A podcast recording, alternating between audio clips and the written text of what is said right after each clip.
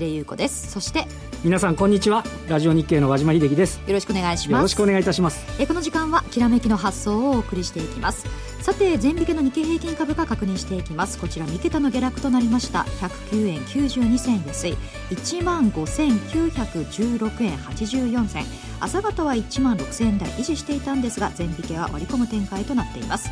そして今日のゲストは瀬川剛さんです。よろしくお願いします。よろしくお願いいたしますそれでは早速進めていきましょうこの後は和島さんに前場の振り返りと今週の相場展望についてお話を伺っていきます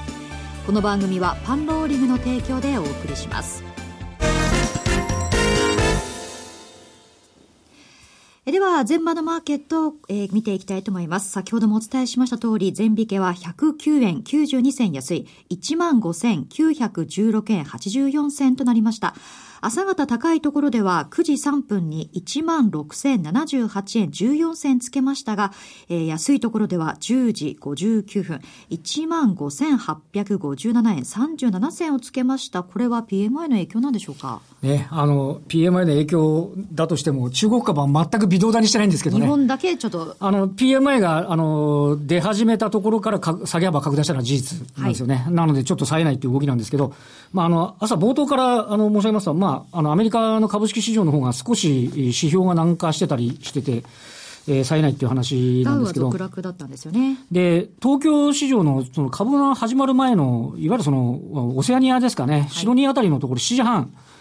あ東京時間で7時半ぐらいのところからスルスルとこう円高になって、どうしたみたいな話だったんですけど、まあただ、あの、日経平均的に言うと、昨日、安値引けだったんですよね。はい、あの、中国が下げて、え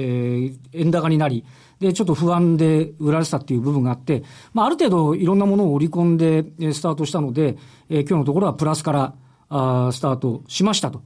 いうところでありますけども、えー、時間を経ていくに従って、またちょっとこう、為替の方が、あ円高方向に進む。で、はい、えっ、と、先ほどありました通り、えっ、と、10, 10時45分ぐらいですかね、えー、PMI が発表になったあたりから、えー、下げ幅をちょっとこう拡大、ね、桁の下落となってしまいまして。する話になってしまったということでありまして、まあ、なかなかね、あのどこでどんだけの材料ということではありますけれども、えー、またマイナスのまま、今日は午前の取引を終えたと。これ、昨日もあの午前中プラスで、午後マイナスになって、昨日高かったら、今年初めての3連投だっていう話、あのくじかれて。で、しかも、えっ、ー、と、昨日と先週末、日経平均でいうと25日線に、えー、行こうかなと思って押し返され、タッチもできずに、えー、押し返されて、今日はちょっとまた下、ね、昨日の安値も下回ってるというようなことでありますんで、まあ、地合いはあんまりまだ強くないなっていう感触が、あの、あるかなっていうところでありますけどね。瀬川さんもその地合いについてはそう思います？どうですか？そうですね。あの、これで3か月続いたっていうことになるんですけども、あの、その月の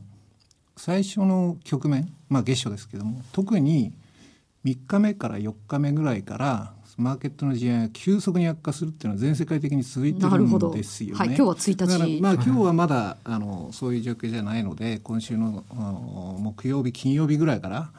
要警戒ということで、もしそれそういう状況が見えてくると、3か月続いたことがまた今回も繰り返されかねないと。で、その下値を試す動きがその月の半ばぐらいまで。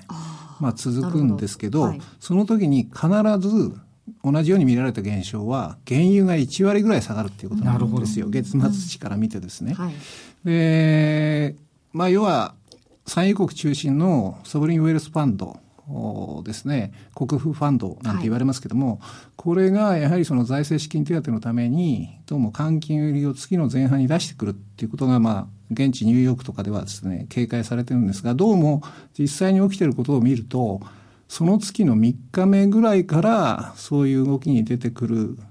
可能性が高くて、そういう状況になると、すべての材料をネガティブに受け止めるっていうような試合になってしまいますんで、うん、その点はこう3か月続きましたのでね、この3月も非常にそういう面での注意は必要かなと思いますね。これだから今おっしゃったように、昨日で1月終わあの2月終わったんですけど、はい、3か月連続下落して、ちなみに2月って8.5%下げてるんですよね。これ2012年の5月のあの急落した局面以来ぐらいの大きさなんで、ちょっとやっぱりドキドキ感ありますよね、まだね。そういう SWF がまあそういう行動をしてるのは事実だと思うんですよね。はい、ところが2月はニューヨークはニューヨークダウ月間で若干ながらプラスになったんですよ。はい、日本だけはその戻しきれなかった今ご指摘の通り8.5%ぐらいのマイナスだったと。これは何が関わってるかということなんですが、これ1月の中旬ぐらいから、まあ2月特にそうなんですけども、どうもこの状況の中で国内の機関投資家はマイナス金利で背中を押されるどころか、この3月の着地を睨んで、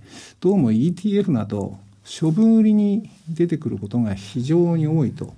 いうことなんですよね。だからこれがあの日本株のとりわけの弱さにつながっている可能性があると。日本って2月ズドンって安値つけてるんですけど、ニューヨークダウって1月の安値割らずに、そうなんです、ね、あのネックライン上回ったりなんかして、ちょっとそこ入れ感みたいな感じにすら出てますもんね。そうですね。まあ、先ほどですね、今週のちょっと木金あたり、ちょっと不安材料もありそうなんですが、まあ、そこで下がらなければ、はい、おそういう流れが止まったっていうことですからね。ね。ああの嫌なアノマリーがストップするということなんですね。はい、来週ね、あのメジャー S q だったりするんで、ちょっとなんか変な動きがあると、またその最低算が多いわけじゃないですけどね、えー、なんかちょっと、なんかもやもやした感じがありますよね。そうはいまあ、そういったところを睨みながらといった感じなんですが、今日は値下がり、えー、値下がり率値下がりの数がですが61%、一方の値下がりは31%となっています。何か個別で気になる動きあの個別で下げてる方で目立ってるのが NEC なんですけど、はいはい、あの、まあ、えっ、ー、と、昨日の段階で16年3月期の業績、あの、下方修正したって話なんですが、たただ、あの、これ第三四半期を発表したときに、これ続きは無理だろうってダーって売られて、で、もう一度また売り直されてるっていう、まあ、地合いの悪さといいますかね、そういうことが、まあ、目立ってあった。で、今日、まあ、富士通なんかも一緒になって、また連想して売られちゃってるって話なんですけど、で、一方で、あの、このところ非常に目立つのは、あの、急落面で自社株買いを実施する企業が非常に多い、はい、ということですね。で、えー、まあ、最近だと、あの、ソフトバンクだとか日産だって話だったんですけど、昨日発表した中では、日東電工ですね。はい。えー、が、あのこ、こちらも発表してまして、今日、売買代金の上位で、まあ、買われてると。これ、安値県のところで自社株買い発表してるっていう、なんか、会社側としての株価意識に対しての、ね、なんかスタンスっていうのは結構あの前向きに捉えられる可能性っていうのは、さんあるような感じしますけど、そうですね。もうおっしゃる通りですね。特に昨日の日東電工に関しては、これまで例えば金額ベースで非常に多かった NTT ドコモとか日産自動車の場合、特にドコモの場合は親から株券を引き取るための自社株買い、はいはい、ずっとこの大規模な自社株買いずっとやってるんですよね。であの日産自動車の場合はどうもルノーが株券を売りたいんじゃないかと。あの4000億円のうちの43%分はルノーが売りますので持ち株比率は上がらないようにするということですからちょっとどうかなっていう側面もあったんですが、昨日の日東電工は純粋な投資家、あなるほどね、株主還元ということなので、はいはい、まあ、自社株買いも中身をよく見てからと。日産は全部が全部、あの、ね、バカら言ってるって話じゃないですそうですね。まあ、見極めていく必要があるわけですね。はい、そして、あの、先ほど瀬川さんからは、ちょっと、まあ、月賞3日目ぐらいから注意が必要ということですが、はいはいはい、どうでしょう、和島さん、今週の残りのマーケット、どう見てたそうですね。あの、えっと、需給面でいうと、先ほど申し上げましたけど、最低算多いわけじゃないんですけど、来週が、その、先物オプションの、えー、いわゆるメジャー S q 特別生産室の算出に相当するんで、大体このフラフラしてる感触っていうのがね、その、例えば来週の火水とかっていうのが、まあ、あるとするとね、先ほど瀬川さんがおっしゃった今週の、今月の頭だって話ですけど、うん、このあたりがね、うまく、それこそ乗り切れると、パターンが入れ替わるのかなっていうふうにはね、うん、思ったりはするんですけどね。ただし、はい、あの先月の下旬にこの原油に関しては細かなニュースなんですけどもいくつか注目すべきものが流れてきて、はい、それによってだいぶ雰囲気が変わりつつあるんですよ。でそれはあの先週の水曜日、25日なんですけどもあのアメリカで上場しているホワイティングペトロリアムと、まあ、これ時価総額も日本円で800億とか900億ぐらいになってしまったんですが株価10分の1になっているので、はい、ピーク時には1兆とか1兆5000億ぐらいあった企業なんですよ。ここがついにこのままいくと破綻するのでシェールオイルシェールガス生産を一切停止すると発表したんですよね。で昨日はカナダにあの本社を置くやっぱりアメリカ上場企業も破綻申請の可能性があると。でこれこそが産油国の中核的存在であるサウジアラビアが望んでいたシナリオなんじゃないのかなと、うん、よく言われることですけども3月その、まあ、そういう資源開発会社その借金の乗り換え、ロールオーバーですよね、はい。はい、これがなかなか難しいんじゃないかと、X デーが近づいてるっていうふうに見られてるわけなんですが、そういう事情があってかどうか分かりませんけども、ついにシェールオイルの生産をやめるところが出てきたわけなんですよ。でどうもサウジ、またあの3月に入ってから4か国であの増産の凍結をした4か国でまた話し合いをするということなんですが、こういう状況になってくると、サウジとしてはいよいよ待望のシナリオが実現しつつあるということで、ひょっとしたら減産に、まあ、それはなかなか難しいかもしれませんけれども、うん、もう少し踏み込んで、価格をを意識したような発言をする可能性が出てきてますので、はい、そうなると、先ほど申し上げたように、毎月月初めには産油国中心の SWF から売りが出てくると、はい、これにマーケットは今、萎縮してるわけですけれども、その必要がなくなった場合、そのマーケットの受け止め方は非常にこの心理的な圧迫から解き放たれるっていうことになりますのでね、特にこの複雑に今、マーケットのへのプレッシャーっていうのは複雑に絡み合ってますんで、中国の問題だとかですね、ヨーロッパの銀行の問題だとか、世界経済だとかですね、それを一気にこう、解決するって方法はほとんど見当たらないんですが、うん、一つ一つの要素が少しずつ変わっていくことによって、悪い連鎖が変わっていく可能性があるので、うん、一つあの先週はそういう注目すべきニュースがありましてね、そのね、今月今月はひょっとしたら、今夜以降の WTI、はい、下がらないかもしれないですね。下がらなければ、雰囲気は変わってくるということになりますから、で足足元やっぱりもう一度原油相場に注目すべきかもしれませんね。はい。まあその3月相場についてはこの後じっくりとお話を伺っていきたいと思います。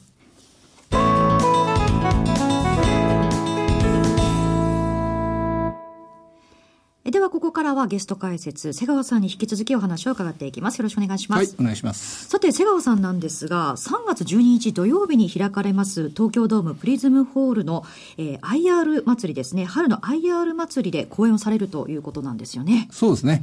まああのー、3月といえばですねあのーまあ、一国民としても一番記憶に残っているのは3.11ですね、はい、もう5年ですね、はい、市場関係者としてやっぱり記憶に残っているのは実はあの3月10日もそうなんですよね、はい、でこれあのいわゆるリーマンショックが08年の9月に起きたんですけど日経平均安値がつをつけたのは3月10日なんですよ。でニューヨークダウなどは3月9日、であの非常にさっき、日本の金融機関が3月を睨んで、ポジション圧縮に動かざるを得なくなってるっていうお話をしたんですが、そういう局面になった時には、はい、そのリーマンショックの時もそうなんですけども、3月のその辺までかかってしまうっていうことも、あの過去何回か見られてるんですよね。だから先ほどメジャー S q なんてお話をされてましたが、確かに来週の木金あたり、はい、特に木曜日ぐらいですかね、えー、一つ大きな注目点になってくるのかなという感じはしますね。これ3月っていうのは結構やっぱり動きやすい相場になるんでしょうか、ね、やはりあの日本の会社にとっては3月期末ですよね、はいはい、で海外投資家、まあ、ヘッジファンドなんかにもそそうですけれども、1、3月の締めとい。うことになりますよね。はい、まあ、そういう面で非常にその3月というのは、そういうあの制度的な要素も加わって、そのやむを得ず、その相場感抜きに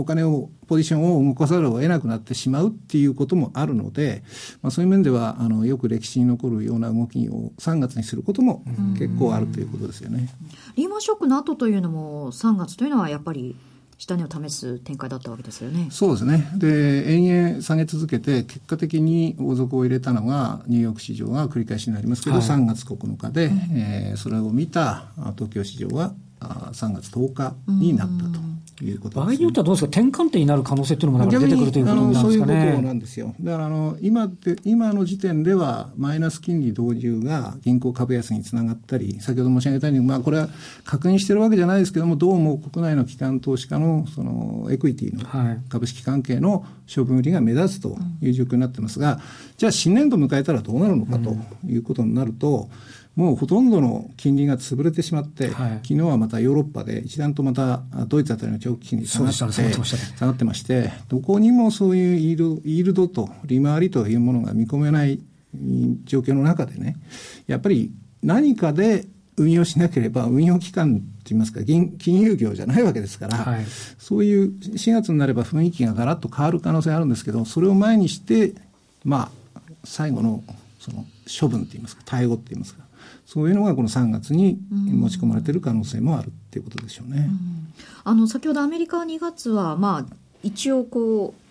う、はい、も戻ってきた感じはするけど日本株だけ戻りきれないって言ってましたけどなんでこんなに日本株だけやっぱり為替の影響っていうのは非常に大きいと思いますよね、はい、アメリカ経済を苦しめてる要素、まあ、特に製造業ですけどもドル高とまあ、資源価格の下落だったということですよね。で、このドルの方向性が少し足元変わりましたよね。はい、そうすると、ドル高が少し和らいでるわけですよね。はいまあ、それが皮肉にも、去年は日経平均圧倒的優勢だったんですが、足元ではニューヨークダウが優勢になってしまっているということなんだと思いますね。これあれですよね、なんかあの、当たり前ですけど、大統領選のさなかだから、みんな自国のことばっかり言うから、なかなか、あの、ね。ねどうしてもドル安政策になっちゃいますよね、これね。それとやっぱり今夜ですよね、はい、スーパーチューズデー、はいでしょ、で。まさか、私正直に言ってトランプさんがここまで強かった。そう本当になっちゃうのかしら。そう考えると、選挙区ごとで、そのね、ずっと地盤のある候補者いるんで、そっちが消えていくはずっていうイメージだったですよね。で、片やトランプ、共和党はトランプさんですよね。で、片一方がクリントン、サンダースと。とからサンダースさんの人気が非常に落ちないので、クリントンさんまでですね、かなり内向きなことを言い出してると。日本、中国が為替を操作してるとかですね、TPP は絶対反対だとかですね、もしかしたら最悪の候補同士の大統領選に日本から見ればですよ、日本から見ればですけども、はい、になってしまわないとは限らないと、で今夜のスーパーチューズデー、えー、ですが、これも日本株に関しては一つの不透明要因だったかもしれませんね。本当になっちゃったらどうどうなんですかね。まあ、もちろんホワイトハウスには日本の官僚機構じゃないんですけども、はい、十分優秀なスタッフがいて、はい、その今選挙用に言ってる過激な政策をそのままどんどんどんどん出していくわけはないですけども、しかしアメリカでもこのクリントン、トランプ両方ともウォール街の敵だって言われてるわけですよね。だから、ね、やはりあの日米ともにこれは一つ、まあ、去年の年末時点では想定もしなかった組み合わせが今現実になろうかとしてるっていうことだと思いますよね。うん。まあ、このあたりね、ちょっと日本にも影響してくる、まあ、世界全体に影響することですからね、うん、ずっとやっぱり、ずっと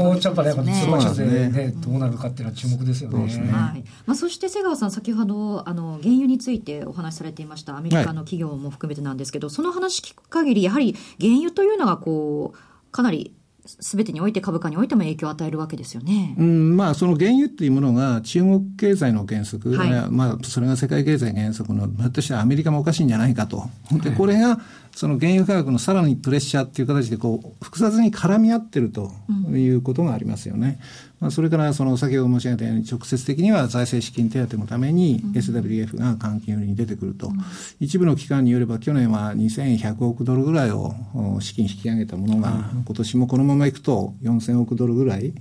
え引き上げざるを得なくなるんじゃないかというような見方もあってですね。やっぱりそんなに原油って本来は深刻な影響をもたらすものではないと思うんですけども、さすがにここまで来ると、でまたここまでその超金融緩和で SWF などに資金が相当たまり込んだ中でこういうことになると、まあ、非常にまずいということなんだと思いますよね。じゃあアメリカのそのシェール企業がある程度こう淘汰されてきたまあ、おそらくめ淘汰されるところもあれば、はい、まあ、すでにかなり小さな企業は潰れてるんですけども、はい、あのそこそこの上場企業レベルのは、もっとメジャーの、例えばフィリップス、あのシェブロンですとか、はいはい、あのエクソンモービルですとか、はい、そういうところに飲み込まれるという、これまでのその歴史通りの展開が見込まれるガリバーはさらに大きく。大きく、ね、それから金融不安になるってことはなさそうですかね。これがですね、はい、非常に興味深いのがあのハイールド債弱債なんですけども、はい、あの先月の11日にあの10.10と10%超えたんですけど、はい、足元ね9.1ぐらいまで下がってきてるんですよ。落ち着いてきてるんですか？落ち着いてきてるんです原原油とまあ逆相関ではありますけどももう少し落ちあの落ち着いてくれば、うん、でまた一部のヘッジファンドなんかはですねこの辺のハイールド債を先ほど全世界的にイールドが潰れてしまってるって言いましたよね。はい、もし、破綻しないハイルド債なら、桁違いのパフォーマンスを稼ぎ出せる可能性もあるわけですよ。これを、その、虎視眈々と狙って、実際にその、買いという形で動いてるところもあるぐらいですから、なかなかあの、ファンド業界、あの、したたかだなというふうに思いますね。こうそういったことでこう原油価格がもう少しこう安定したら、はい、マーケットというのももう少し落ち着き戻す取り戻せます。もうそれはあのバリエーションから見てですね特に日本の場合えー、先月11日に1万4952円ですか、日経平均つけましたよね、はい、この時のあの予想の駅回り、はい、7.3%ですよ。で7.3%でもしこの先もずっと回るんであれば、10年で投資資金は倍になるという利利回りなわけですよ。でも、でも足元目先リスクを回避しようという流れの方が目につきますから、うん、そういう状況でもそれは魅力的に見えないっていうことだと思うんですけども、その不安が和らぐと、急にそのバリエーションが効いてくるっていうのは、この世界よくある話なんですよね。でこう総括しますと、この3月相場というのは、まあ、どういうふうに見ていったらいいんでしょうか？あの前半は波乱含みで、はい、この3か月 ,3 か月繰り返されている波乱に要警戒と。それ通りに、あのまり通りになるか。はい、ただし、どうも、こと原油に関しても雰囲気が変わってきてる面があるので、特にその中でも原油の取り巻く状況、ニュースにあの注意していただきたいと、はいはい、そうすると、その流れが一気に変わる月になる可能性も十分にあると、はい、まあ、それはあの ECB であり、あの FO FOMC って言いますか、FRB であり、はい、あの日銀であるかもしれないし、うん、ひょっとしたら日本の政治からそれがもたらされる可能性もあるとは思うんですけれども、まあ、いずれにしても波乱含みなんですが、はい、意外にあの転換点になる可能性も十分あるということだと思いますよね。波乱があったとして、そこをついて好転するかもしれない十分にあの考えられると思いますね。なんかこう人によってはこうこれからちょっとだぶだいぶね年明け下がったのでここから反転してくるという人もいれば、うん、ジム・ロジャーズとか3月暴落説みたいなました、あ、の方もちょっとその時々で おっしゃることがちょっと変わるのでっていうことはありますね、うん、これほどねあの大所のあのものの考え方例えばウォーレン・バフェットだとか、はい、あのジョージ・ソロスもそうですけどもこれの大物のものの言い方がまあ180度ぐらい違う。っていうのはあんまりない。あなるほどなるほど。ねそれだけ読みにくいってことそれぐらいどっち側から見るかによって景色が違って見えるということだと思います、うんうん、まあ、それだけなんか大きく動きやすいターニングポイントに来てるということなんですよね。うんまあ、安定するなら日本的に言うと、為替も安定してほしいなってことですよね。そうですね。はい。そして瀬川さんなんですが、え先ほどもお伝えしました通り、講演があるんですよね。ラジオ日経プロネクサス主催で、春の IR 祭りがあります。3月12日土曜日、東京ドームプリズムホールで開催する春の IR 祭り。え企業 IR2 社と経済株式講演がセットになったセミナーなんです。え今回はパンローリング主催の投資戦略フェアと同じ会場で開催されます。さて、瀬川さん、そこでは、まあ、今年の大荒れ相場、その資本主義の相場、そして株式市場を読み解く、はい、ということですよね。そうですね。まあ、振り返って、そして今後考えると見てもいいんでしょうか？そうですね。あのー、かなり先ほども予想益回りの話しましたが、個人投資家の方にもね、あの、ちょっと長めのタームで見れば、もう絶好の機会になってる可能性もありますから、はい、その辺のことをちょっとお話したいと思います。会場の皆さんと一緒に株について考えていくというわけですね。わ、はい、かりました。このほかですね、四季報研究第一人者、福眼経済観測所株式会社の渡辺誠二さん。え受給動向と、動向と言いますと、この方、スプリングキャピタルの井上哲夫さんが登場します。どの講演も残りわずかとなっていますので、急いでご応募ください。